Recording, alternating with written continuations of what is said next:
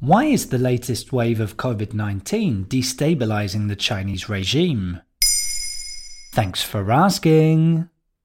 On the night of the twenty-fourth of November twenty twenty-two, a locked-down building caught fire in Urumqi in the majority Uyghur Xinjiang region of China. Firefighters were held back by the sealed entrance to the building, in place due to the latest strict COVID nineteen lockdown measures. Ten people ended up dying in the fire. The following day, tens of thousands of protesters took to the streets in cities across China. Grievances against the zero-COVID policy had turned into grievances against Xi Jinping's authoritarian regime. C N N called it an unprecedented uprising. Are we saying this kind of protest movement has never happened before?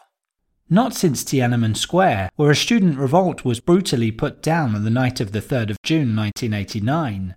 Tanks were deployed, killing over two thousand protesters. The current draconian COVID measures include mass daily testing, location tracking apps, and ultra-strict lockdowns lasting months. In February twenty twenty, Doctor Li Wenliang died from COVID in a Wuhan hospital. He had sounded a warning around the then-new virus, only for authorities to force him into making a public apology for so-called lies.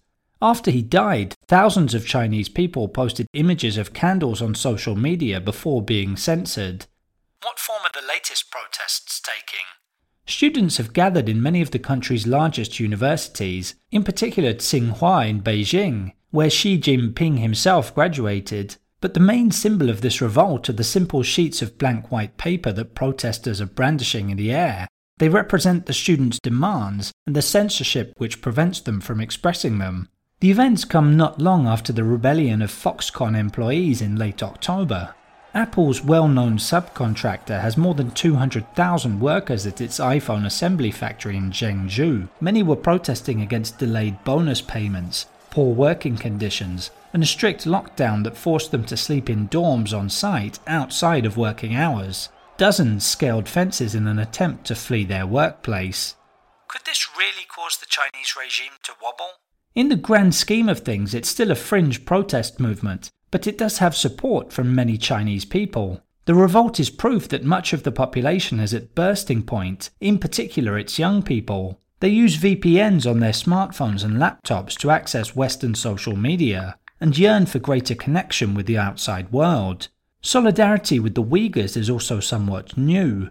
Until now, their fate had more or less been ignored by the rest of the population. For now, the government has been using a carrot-and-stick approach. They've relaxed some COVID nineteen measures, but still have police stationed in large cities including Beijing, carrying out arrests and confiscating phones from members of the public to check if they're protesters. Some experts have suggested that COVID nineteen could destabilize Chinese society.